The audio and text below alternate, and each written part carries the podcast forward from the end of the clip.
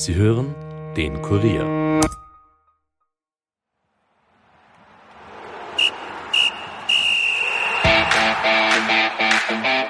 Die Ried hat turbulente Tage hinter und vor sich. Vergangene Woche trennte man sich nach nicht einmal vier Monaten von Trainer Robert Ibertsberger. Der Verein kämpft um den Klassenerhalt. Parallel dazu fordert man im Cup-Finale den großen Favoriten und Dominator Salzburg. Wie aber passt das zusammen?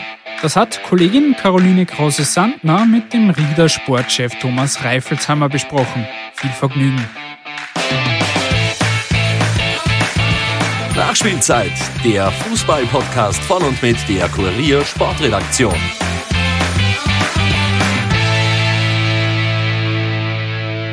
Herzlich willkommen zurück bei einer neuen Episode der Nachspielzeit, der mittlerweile 82. Mein Name ist Stefan Berndl und ich darf gleich an die Kollegin Caroline Krause-Sandner und Ried-Sportchef Thomas Reifelshammer übergeben. Die Oberösterreicher sind aktuell etwas zwiegespalten. In der Liga geht es um den Klassenerhalt, im ÖFB Cup um den Titel. Das Zittern um den Ligaverbleib kostete zuletzt auch Trainer Robert Ibertsberger den Job. Erst am Dienstagabend musste sich Ried im Heimspiel gegen die Admira mit einem 1 zu 1 Unentschieden begnügen. In der Quali-Gruppe gelang überhaupt erst ein Sieg. In wenigen Tagen, am Sonntagabend, steht zudem in Klagenfurt das Endspiel im ÖFB Cup auf dem Programm. Der Gegner ist kein geringerer als Serienmeister und Dominator Red Bull Salzburg. Ried ist also klarer Außenseiter. Wie aber sehen die Rieder selbst die Ausgangslage vor diesem Finalspiel? Inwiefern wurde dem Verein das neue Ligaformat zum Verhängnis und wie sieht eigentlich die Philosophie der Oberösterreicher aus? All das und mehr beantwortet Reifelshammer im folgenden Interview. Und damit genug von mir. Liebe Caro, du bist an Bord.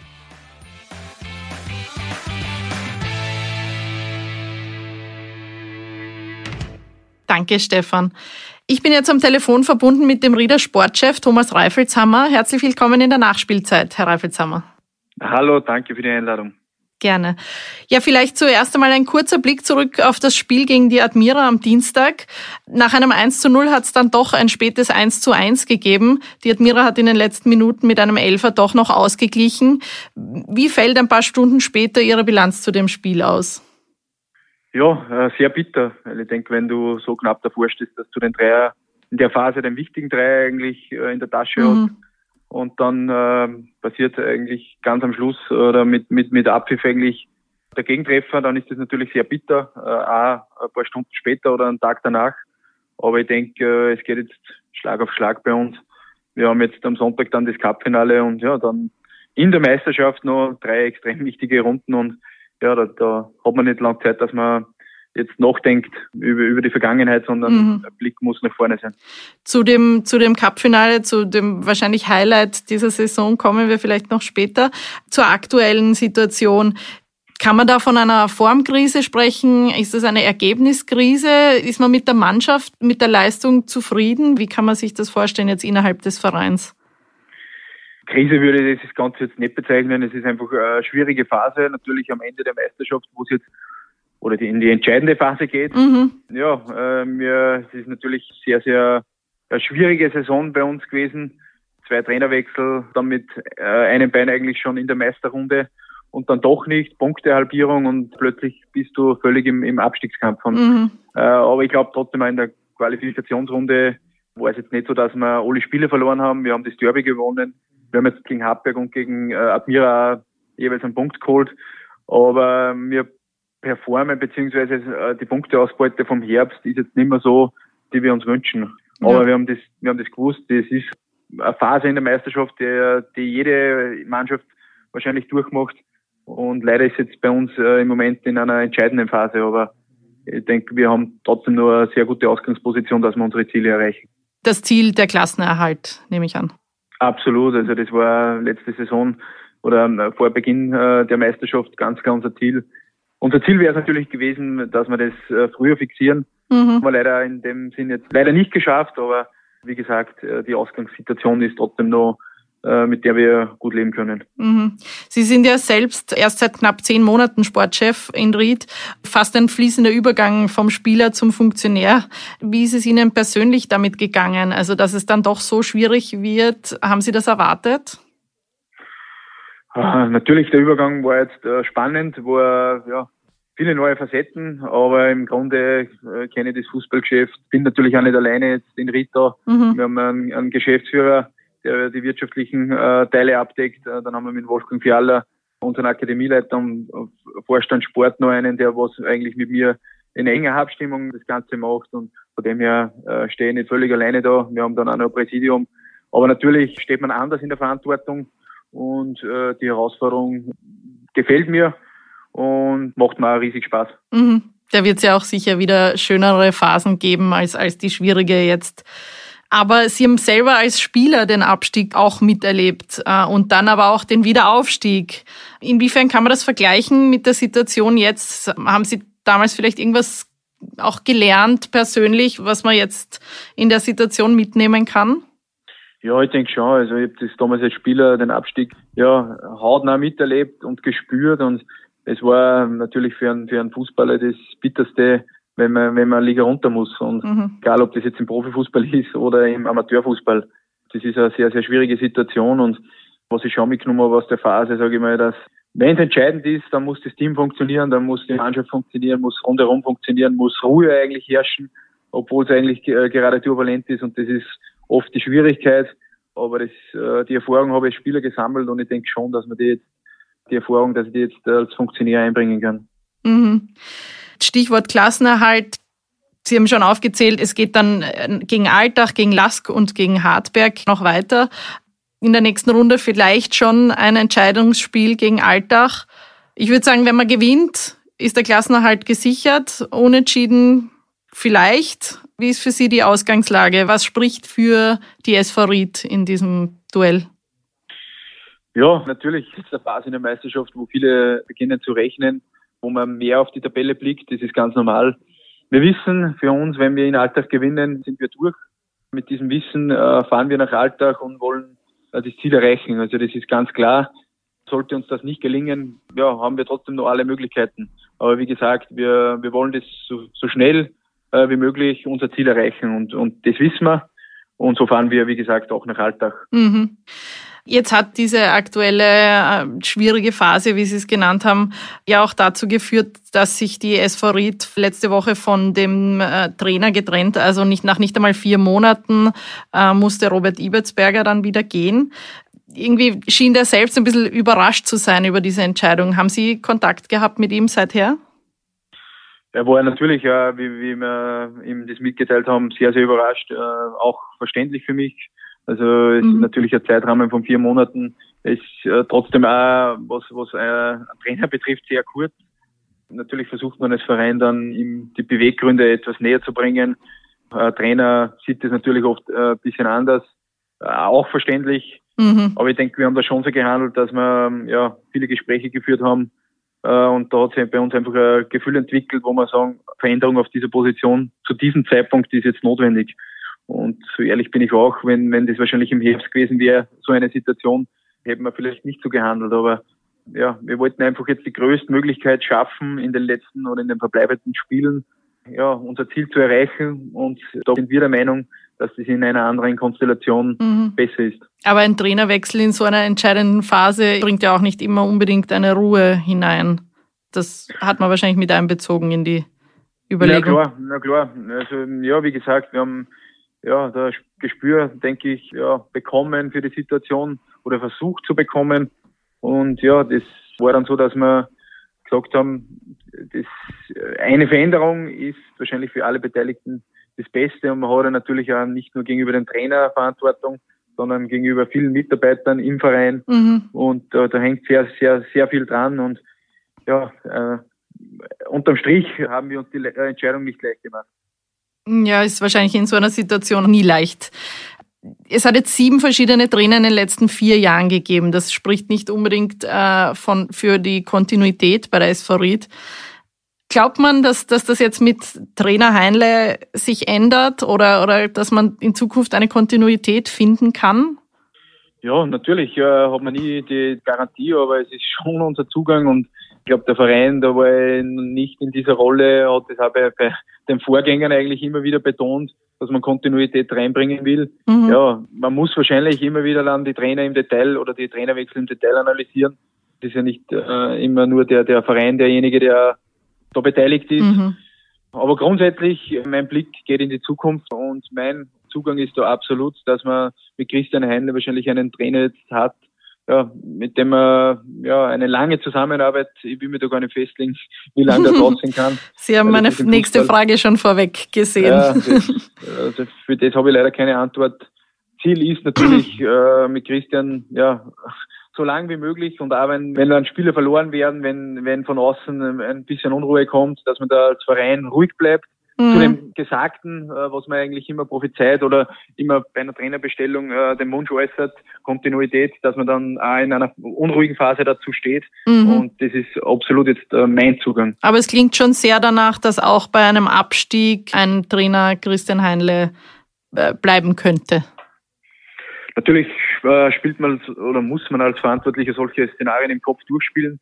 Äh, und da ist unser Zugang ganz klar, dass äh, egal was jetzt passiert äh, in den restlichen Spielen, dass Christian im Sommer unser Cheftrainer sein wird. Mhm. Vielleicht noch kurz zu der Trennung von Robert Ibertsberger. Da wurde auch immer wieder die Begründung genannt, dass äh, dieser eingeschlagene Weg der SV Ried verlassen wurde oder dass die Gefahr besteht, dass der verlassen wird. Vielleicht können Sie uns ein bisschen aufklären, was ist dieser Rieder Weg mhm. und ist das eine Philosophie in Sachen Spielstil oder was will man repräsentieren oder was ist dieser Weg? Was können wir uns darunter vorstellen? Ja, ich denke, betrifft jetzt nicht nur sportliche Dinge, natürlich auch inhaltliche Dinge, aber ich glaube, wir als Verein würden nie hergehen und sagen, okay, äh, der Trainer muss mit drei Stürmern spielen mhm. oder er muss äh, so ein System spielen. Das ist uns überhaupt nicht wichtig. Ich denke, unter Christian Heinle ist es uns im Herbst gelungen, dass wir gewisse Prinzipien, inhaltliche Prinzipien, ja, den Spielern vermitteln wollen oder vermittelt haben und diesen Weg wo die Spieler dann eigentlich schon, okay, äh, schön langsam von Spiel zu Spiel eigentlich immer besser werden, von Training zu Training immer besser werden, die Prinzipien eigentlich greifen. Äh, diesen Weg wollten wir damals weitergehen und äh, mit Robert Ibertsberger weitergehen. Mhm. Betrifft mal die sportliche, natürlich äh, rundherum äh, gewisse Planungen, äh, was Trainerteam betrifft, was äh, organisatorische oder ja das Team rund um der rund um die Mannschaft betrifft. Diese Punkte kommen ähm, oder fließen dann mit ein. Mhm. Aber grundsätzlich ist es uns schon, äh, glaube ich, wichtig gewesen, dass wir die Prinzipien, die wir bei Christian Heine eigentlich gestartet haben, dass wir die nicht verlassen. Und ja, das ist uns, glaube ich, trotzdem in dieser Form dann bei, bei Robert Diebertsberger nicht so gelungen, wo wir, wo wir eigentlich dann wieder bei Null eigentlich äh, be beginnen haben oder die Mannschaft äh, beginnen hatten müssen. Und ja, äh, da ist, glaube ich, irgendwo ein Fehler in der Kommunikation zwischen Verein und äh, Trainer entstanden, wo ich äh, ganz klar betonen will, dass nicht nur der Trainer äh, verantwortlich für das ist, sondern auch der Verein. Also natürlich äh, machen wir uns oder sind wir selbstkritisch und machen uns da Gedanken, was hätten wir besser machen müssen. Mhm. Ja, und, und, und das wäre natürlich äh, in der Schärfe der Kommunikation wahrscheinlich äh, ein Ansatzpunkt gewesen, wo wir eingreifen hätten müssen, wo wir sagen, okay, das war eigentlich äh, im, im Dezember nicht so unser, unser Wunsch bei der Bestellung. Mhm. Aber persönliche Verwerfungen mit Herrn Ibertsberger hat es nicht gegeben oder, oder kann man? Nein, im Gegenteil. Es war sehr, sehr angenehm eigentlich mit, mit, mit ihm zu arbeiten und äh, ja, wie gesagt, gewisse Freiräume äh, wollten wir natürlich dann auch ihm geben und wo er gewisse, ja, seine, seine Prinzipien ein, ein wenig einfließen lässt es war wahrscheinlich in einem Rahmen, wo es für uns dann zu viel war, äh, wo wir sagen, okay, das funktioniert im, im, im Team dann einfach äh, in dieser Art und Weise nicht. Mhm. Sie haben vorher was angesprochen, was auch in, in, Fußball Österreich in aller Munde ist, nämlich, dass Ried fast ein Opfer oder ein Leidtragender des neuen Liga-Formats sein könnte. Sie haben es nicht ganz so, so drastisch ausgedrückt. Wie sehen Sie das? Ohne Punkteteilung wäre man vielleicht nicht unbedingt in Gefahr gewesen. Inwiefern ist Ried da ein Leidtragender oder ein Opfer der Situation oder des neuen Formats? Ja, ich denke, in dieser Saison sind wir ein ganz klares Opfer. Äh, braucht man nur die Punkte dazuzählen, mhm. die uns genommen wurden, wären wir wahrscheinlich jetzt in einer Planungsphase, wo wir wissen, wir spielen nächstes Jahr fix in der Bundesliga. Mhm. Und ja, das betrifft uns heuer extrem. Äh, ja, nächstes Jahr wieder wahrscheinlich eine andere Mannschaft und von dem her, das Problem ist eigentlich jährlich vorhanden. Äh, wahrscheinlich äh, nicht je, jedes Jahr denselben Verein, aber für, für, für die Fairness, für ja, die Vereine auch Planungssicherheit zu haben, ja, ist, ist, denke ich, dieses Format eine Katastrophe. Gibt es da Ideen oder Ansätze, dafür eine erneute Änderung irgendwie sich einzusetzen? Ja, natürlich äh, sollte man immer gewisse Dinge evaluieren und, und hinterfragen, äh, was sinnvoll ist und was nicht. Ähm, da denke ich schon, Punkte, die man, die man erspielt oder erreicht hat, äh, die wieder wegzunehmen, um irgendwie künstlich eine Spannung zu schaffen, glaube ich, ist, ist nicht im, im Sinne des Wettbewerbs und einfach nicht fair. Und ja, ich denke, äh, da stehe ich wahrscheinlich mit meiner Meinung nicht alleine da, sondern sehen wahrscheinlich andere Vereine genauso. Und von dem her glaube ich schon, dass man äh, diese, diese Dinge ja, hinterfragen oder überdenken sollte. Mhm. Ein anderes Thema abseits der Liga ist natürlich der Cup. Jetzt, äh, wir haben vorher von dem möglicherweise Endspiel in der Liga gegen Alltag gesprochen. Ein richtiges Endspiel steht am Wochenende bevor. Ried hat schon zweimal den Cup gewinnen können. Heuer trauen ihr das vielleicht die wenigeren zu, aber äh, unmöglich ist ja nix.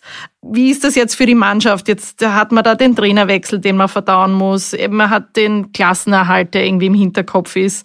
Das sind jetzt nicht gerade die größten Energiequellen für, für so eine Vorbereitung auf so ein großes, wichtiges Spiel. Aber kann sich die Mannschaft oder wie kann sich die Mannschaft da auf dieses Spiel konzentrieren? Ja, ich glaube, es ist ganz eine andere Ausgangssituation als jetzt die, die Spiele in der Meisterschaft. Da wissen die Jungs eigentlich, ja, gehen wir mit, mit gewissem Druck eigentlich äh, oder Erwartung auch in die Spiele rein.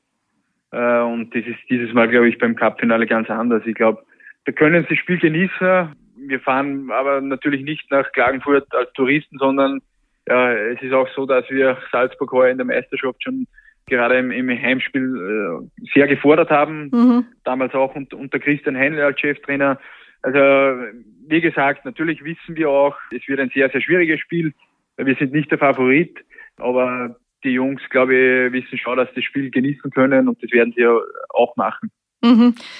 Ja, man wird sehen. Also der letzte Sieg war im Februar 2016 gegen Red Bull Salzburg.